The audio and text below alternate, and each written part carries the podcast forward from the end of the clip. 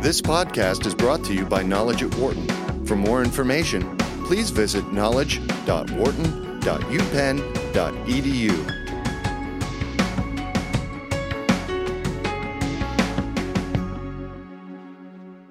A new report by the Center for American Progress looked at the state of small business ownership in the United States right now. And even though entrepreneurship has been on the decline, what's more interesting is who are actually owning these businesses. The data shows that there are fewer instances of business ownership to Hispanics, African Americans, and women in comparison to white males. Kate Bahn is an economist at the Center for American Progress, and she joins us right now to discuss the report. Great to have you, Kate. Thanks for having me. Thank you very much. The numbers that, that you found in your report tell you what? The numbers I found is similar to what other people have found looking at some of these racial and gender differences that it appears to be much harder for women and people of color to have a business. They're much less likely to have a business. And then what I also did in this report is I not only looked at those overall lower rates, that is a pretty well established fact, but I also looked at the likelihood of having a business in the household even when we control for some of the things that are typically correlated with business ownership, like having a high income, having high wealth, mm-hmm. having more education. And I found that even when you control for those things that tend to be correlated with uh, having a business, that women African Americans and Hispanics are still even less likely. So even with the same wealth, even with the same education, they're still less likely to have a business in their house. The, the, the numbers I saw in the reporting, I guess, varied anywhere between like two and a half to eight percent, depending on uh, the demographic that, that you're actually talking about. And, for a lot of people, they may say, well, you know, that's that's not a big number. But when you think about it being a specific demographic and small businesses across the United States, it probably ends up being a fairly significant amount. Yeah, well, so you know, for example, um, African American households are five percent less likely to own a business, even when we control for things. But that what sounds like a small amount, 5% less likely, explains why they have business ownership rates that are almost a third of what they are for white households. So that actually ends up being a lot less businesses owned by people of color. So, what are some of the reasons in terms of, uh, of the reporting that you found out as to why they are not actually owning these businesses? I mean, is it is it more of a financial issue, uh, maybe part and parcel to the recession uh, and the economic challenges that we've seen in this country? What I found actually is that it wasn't so much the recession, and I knew so the ter- the overall trend downward in business ownership that we've seen started before the recession, and certainly yeah. the recession did not help. Um, but it seems as though the recession was had a, a bigger negative impact on uh, white male-owned businesses rather than African American businesses, Hispanic businesses, or women-owned businesses. Um, they were always low, and they stayed low after the recession. Um, so I think what we're finding is some of it is uh, wealth gaps in particular. If you have less wealth, it's much harder to start a business, not yeah. only because it's hard to finance your own business, but also because it's, you don't have collateral to get other business financing. But what I really think I found in this report is that there seems to be also just some sort of structural barriers that even if you have education and money, um, if you don't have access to business networks, um, if right. you maybe are more likely to be discriminated against in the financial system, um, you can't get as much informal mentoring and training from other business owners. Um, these things are sort of the, the softer structural issues that make it more difficult to start a business, even when you have what we generally consider the tools, which is education and uh, wealth.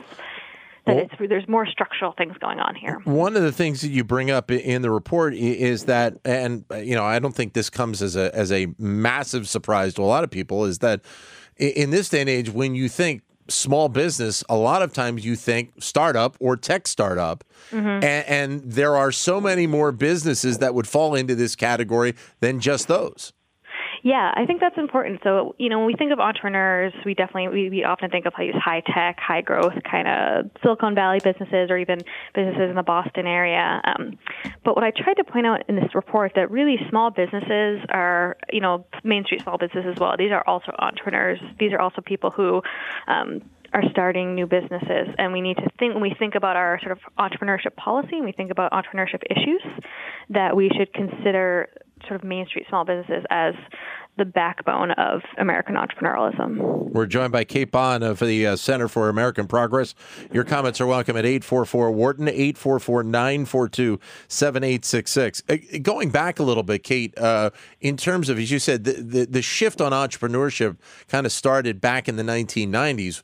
was there something that, that, that cropped up back then historically that, that kind of sent this pattern, uh, you know, to the point where it's, it's dipped down a, a decent amount over the last 25 years?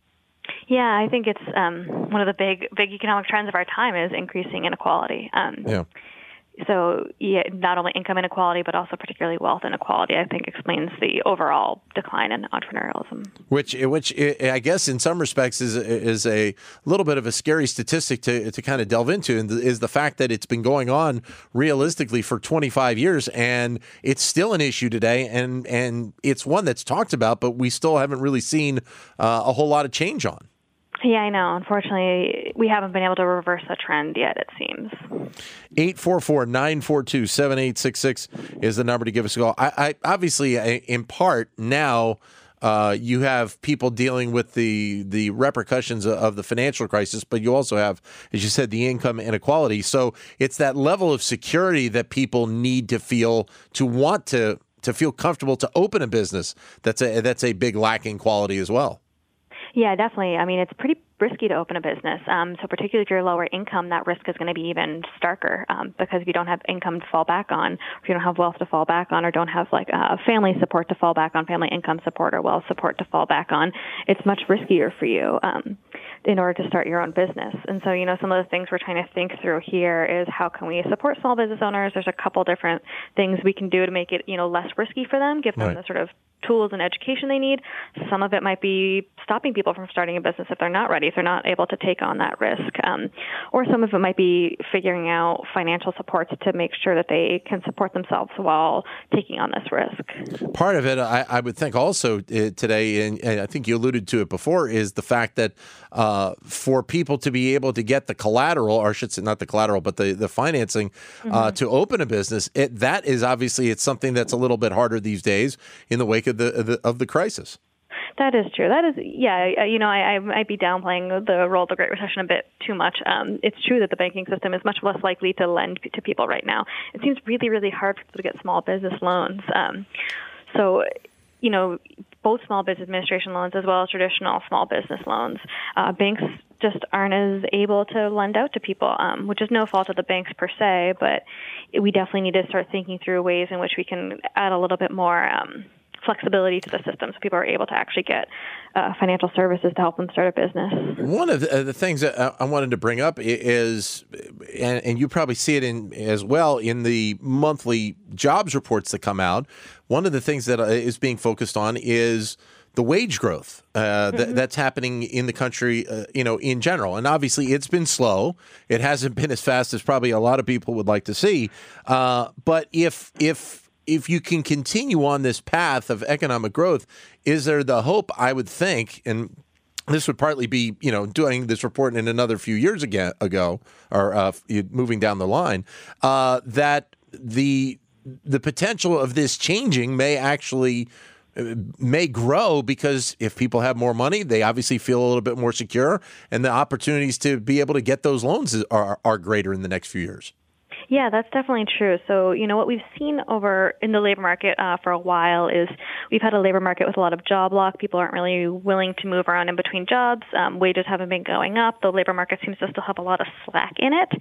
Um, but now finally wages are starting to creep up. And what that means, if wages are starting to creep up, people are going to feel a little bit more secure. They're more likely to be willing to transition into a new job or into business ownership in general, and that's going to make the labor market much more dynamic. Um, and one thing you know I sort of focus on in this report in my my background as a labor economist is I see being a business owner as an occupational choice. It's a job you choose to have. Sure. Um, so when we have a labor market that is tighter with uh, more wage growth in it, and we're going to see people moving around, have more labor mobility, and one of the things they're going to be mobile and transition into is going to be business ownership, in addition to you know better matched jobs for themselves. But the the level of education in terms of, as you alluded to before, the level of education in terms of yes, I, I'm I'm actually set up and I can go ahead and open this business, or well, maybe it's not the right time. It, it, that that I think ends up being a crucial um, a component to this mm-hmm. process going forward.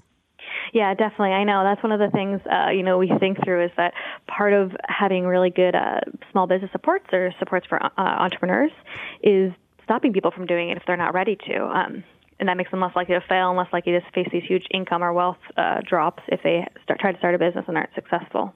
Where do you think the, the, that support needs to come from? And, and, I say that because here at Wharton, we have the Wharton Small Business Development Center, which obviously does that type of work. But mm-hmm. you know, are, it, it, does that need to come from the federal government? Does that need to come from institutions like the Wharton School here? You know, uh, those type of of like minded uh, entities. Where do you see that? I think. Um, well, the thing about entrepreneurship um, and trying to help people start businesses is it seems pretty unique to sort of the local ge- geography that people are in, the local city, the local industries, and so it helps a lot to have really um, policies that are very sort of like place-based policies focused on the local environment. So one of the things that the Small Business Development Centers does is that they're operated traditionally out of universities in the local community, so they do have a tie to the local community. Um, and I think there's also space for federal policy to give resources to municipalities or states to operate programs, but it really I think helps when they are really they're spearheaded by um, a local state or municipality or a local grassroots organization because they're really going to understand the needs of the local market and the culture of the local economy. Is there also a little bit of an element to this that maybe just people in general? Whether that be their personal situation or their financial situation, they just don't feel like they can pull it off right now. And that's why, partly why we've seen the drop in entrepreneurship over the last 25 years? Yeah, that could be a lot of it. There's sort of two different types of entrepreneurs generally in the literature. There's necessity entrepreneurs and there's opportunity entrepreneurs. Right. And necessity entrepreneurs are more likely to be uh, low-income folks who may not have other job job opportunities, and so really, you know, going into business for themselves as a self-employed person might be the only job they can do. Um, and then on the other side, there's opportunity entrepreneurs who see these great opportunities, and uh, they do it because they see like a good investment opportunity or they have a great idea. Um, and I think, you know, when the economy is a little bit more precarious um, and a little less sure, you're going to see fewer people doing it for the good opportunities. They're going to want to hunker down more um, and they're going to want to take that risk. The, the, the one benefit that we have seen with some of these uh, reports coming from the Labor Department uh, every month is that the the want of people within a job to be more aggressive in terms of moving from job to job is there, which I would think would potentially lead to more people thinking, "Hey, listen, I can take this out on my own. I, I you know I can take the gamble." Uh, right now, more so than maybe you know uh, ten or fifteen years ago. Yeah, yeah, definitely um, that's what I think we hope would happen as, as our you know economy becomes more dynamic and the labor market tightens up a bit more. 844 Wharton is the number to give us a call. 844 942 7866. Let's go out to California, Walnut Creek. Dave, go ahead. Good morning. Um, I'd like to comment. I'm a small business owner myself, and so I talk with a lot of other ones as well. And a big reason that people don't want to do it is all of the government regulations, expenses, the health care now. They have to take care of their own. There's so many regulations and expenses that it just, when the wage goes up, that's great for the workers, but I have friends that are closing their business because they can't afford to pay those wages, so they have to shut them down. Kate? Well, I think um, you know what I'm looking at in this report is really sort of low to moderate income small business owners, and I don't want to sort of say that the experience of a small business owner who is dealing with uh, significant regulations isn't a true hardship, but I think for these low and moderate income people who want to start businesses, it's not regulations that's holding them back. It's truly lack of access to capital, lack of access to training, lack of access to the resources they need to start a business.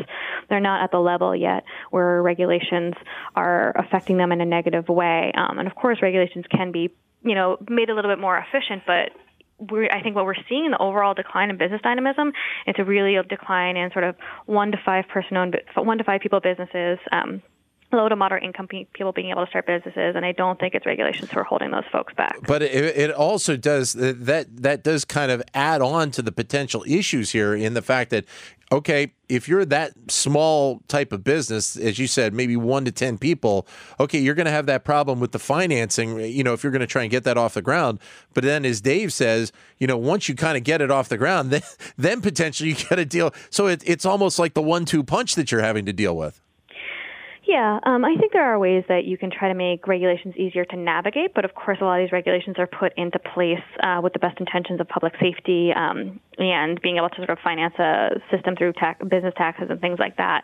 So there's reasons we have those regulations, um, and there's ways we can make it easier for businesses to navigate it um, or to get any relief from it if it does become really um, too much of a burden for them. So, for example, some states like Michigan, Ohio um, have these things called one-stop shops, which are these sort of municipal-run uh, business offices that you can figure out how to, you know, it's one place that you go to and one portal you go to to figure out how to navigate the regulations, navigate business taxes, navigate the permitting and any other zoning things you might need help with. So there's ways to make that easier for business owners to navigate, but right. we have those regulations for a reason. Dave, how big is your business and, and have you had any concerns uh, uh of keeping it open in the last few years? Personally, I have not. I have only one employee. Okay. But um, I have a friend, for instance, who runs a pizza parlor, and five years ago he opened another one. When they raised the wages, it just put him over the break-even point on, in the food industry, so he had to shut down that one. Um, it, it's just it's very difficult, and they can say we'll help you navigate and we'll give you money, but then that money needs to be paid back, and then that's another burden. And after a while, you just say I can't swing it. So you you close up shop. Dave, thanks very much for the call and for the comments. Greatly appreciate it. We're uh, talking with Kate Bahn, who's an economist at the Center for American Progress, and uh, uh, the report that they did looked at looks at small business ownership and uh, some of the reasons why uh, Hispanics and African Americans, as well as women, uh, are also owner, or I should say, opening up fewer small businesses than than white males. I guess in terms of the dynamic between uh, men and women, what are some of the reasons why it, it, you're seeing that those lower levels of ownership uh, by women right now? I mean, I think part of it is sort of the same thing that we're seeing for people of color that wealth gaps again and inequality again is going to affect uh, women differently than men because they're just less likely to have less wealth. Um, I do think also sometimes business networks can be pretty hard to navigate for women. I think any group of people who is a minority among business ownership is going to have a harder time accessing those networks. So I think sometimes female business owners have a hard time sort of making connections, getting the mentoring they need, getting that really informal business education. Um, if business network, networks kind of tend to be old boys clubs. And they, and then if you want to do try and and get that uh, that uh, the level of education you may want, uh, it, it, can be hard to try and get that sometimes.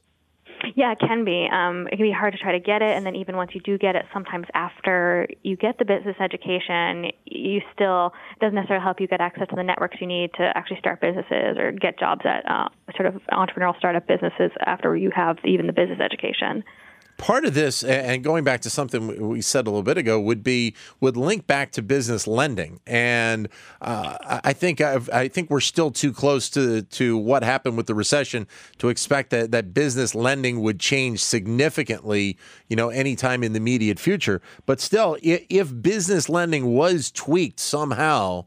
It, it, it could potentially really spur something in terms of economic growth with a lot of these small businesses. Yeah, I hope so. I mean, there's definitely, you know, evidence that if we had a more flexible business lending uh, environment, um, particularly one that is, you know, we can ensure is not being predatory, um, that it could really help some of these people who might not have access to other types of financial resources, whether it be their own wealth or getting uh, money from investors that they have a personal relationship with. If we had a more flexible business lending um, sort of environment, that it would really help in particular those people who don't have access to business networks. Your comments are welcome at 844 Wharton, 844 942 7866, especially if you're a small business owner. Maybe you've seen this, this trend a little bit. 844 942 7866. I wanted to delve for the last few minutes uh, about uh, something that I think is a, a cornerstone in this report is the fact that even at the same income level, the same wealth, and the same education, that the problems are significantly more for African Americans compared to white males or significantly more to women. I mean, you're you're talking about having basically a level playing field, mm-hmm. yet the problems are significant still. Yeah, I mean, so that's showing that um, it's not as level a playing field as you might think. I think there's some other sort of structural things Okay. going on. Um, so we look at really basic factors like that we typically think are correlated with business ownership, like income, wealth, education, uh, age. Business owners tend to be a little bit older than non-business owners. Um, that doesn't explain it all. There's something more going on here. Um, so this is a typical thing we do in economics is we try to control for everything we think might be correlated with it, and if there's anything left over, that sort of shows us that there's something else going on there. Um, a lot of times we attribute, you know, that leftover unexplained portion of a phenomenon like this uh, for people of color and for women as discrimination.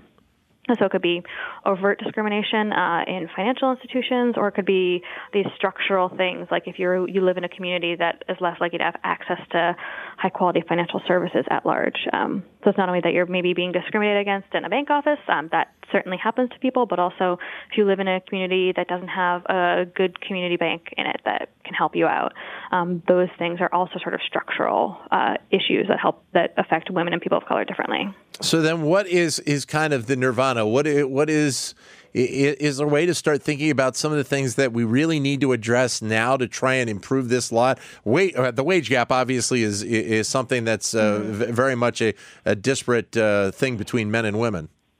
Yeah, I know. So, you know, a lot of the work that uh, the Center for American Progress has done on entrepreneurship uh, makes this conclusion at the end that a lot of the things we need are sort of broad based progressive policies, like policies that help address the gender wage gap, policies that might help address uh, education inequalities, particularly quality education um, for all people. Um, these sort of broad-based policies that just are good for all workers are also going to be good for business owners and make it easier for people to start their own businesses. Um, but I do think that there's also some directed policies we can do, like expanding the services that community banks do, because community banks do a better job of reaching out to these uh, people who are underrepresented in business ownership. Um, and then also, one of the provisions of Dodd Frank uh, that the CFPB is going to be undertaking is starting to collect some uh, demographic data based on business loans. So we can get an understanding uh, if and where discrimination is happening in business lending. So there's both sort of broad-based progressive policies we can do as well as some targeted analysis to try to figure out what's actually happening in these communities that's making it more difficult for people to get the supports they need to start a business. Kate, greatly appreciate your time today. Thank you very much. Good work by you all. Thank you. Great. Thank you so much for having me. Thank you. Kate Bahn, uh, who is an economist at the Center for American Progress. For more business news and analysis from Knowledge at Wharton, please visit knowledge.wharton.upenn.edu.